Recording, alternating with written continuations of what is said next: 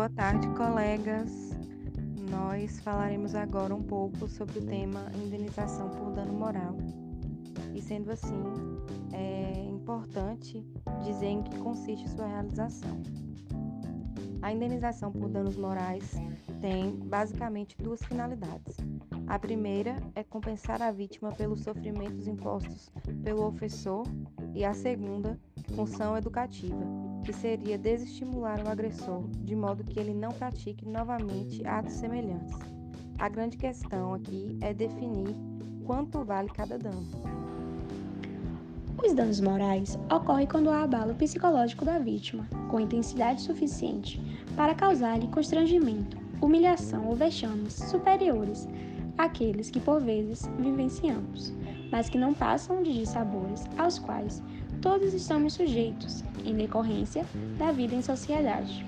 O ofendido deve ter abalado a sua honra e as boas impressões que tem sobre si mesmo e as que as outras pessoas têm dele, ao tomarem conhecimento ou presenciarem a ofensa moral.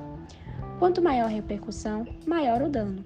Sendo assim, quando esse dano é causado às pessoas com boa reputação social, renomadas e de destaque na sociedade, o valor indenizatório tende a ser mais elevado.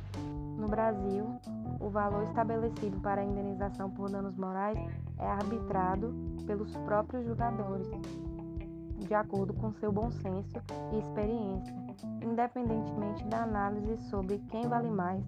Temos uma discrepância de valores, o que por vezes torna a questão indenizatória um verdadeiro mistério, até mesmo causadora de indignação. É muito comum, no Brasil também, a incidência de pedidos por indenização, combinados às ações de negativação indevida, principalmente contra bancos e lojas. Um caso que ganhou destaque no presente ano ocorreu em julho, quando a atriz e apresentadora Giovanna Eubank, após realizar seu parto no Hospital do Rio de Janeiro, gerou uma grande polêmica que revoltou mães nas redes sociais. Mulheres que deram luz durante o período de pandemia na mesma maternidade que a apresentadora criticaram o tratamento diferenciado recebido pela artista, tendo em vista que Giovanna levou um fotógrafo para registrar o parto, prática em desacordo com as regras da instituição de saúde à época, devido ao risco de contaminação por coronavírus. O processo, aberto por um casal que não pôde registrar com um fotógrafo profissional o nascimento da filha, mas que viu a autorização ser concedida a Bruna e Giovanna. Foi registrado no 6 Juizado Especial Cível, na Gávea, Zona Sul do Rio de Janeiro. A decisão foi publicada no site do Tribunal de Justiça do Rio de Janeiro. A juíza Lívia Mitropoulos Esteves Dias salientou na decisão que a confirmação da autorização ao casal de atores pela ré comprova a ausência de justificativa idônea para o tratamento diferenciado a um casal em idêntica situação de todos os outros, exclusivamente em razão da fama.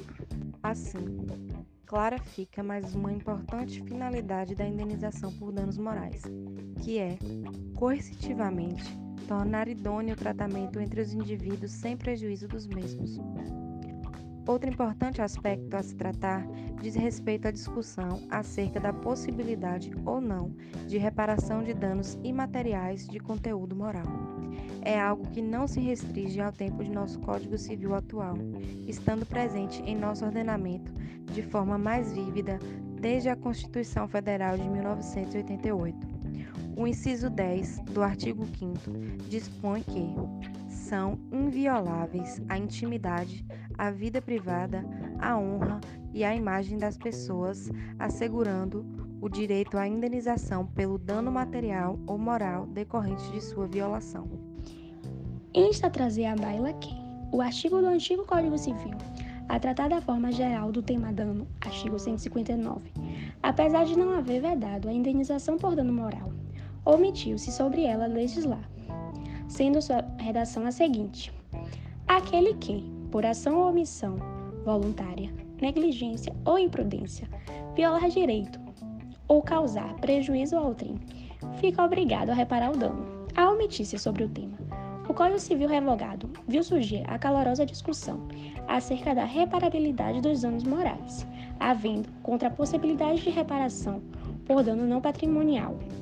argumentos que variavam desde a alegação de impossibilidade de uma rigorosa avaliação pecuniária do dano moral, passando pela imoralidade da compreensão da dor com dinheiro e chegando ao perigo do enriquecimento sem causa.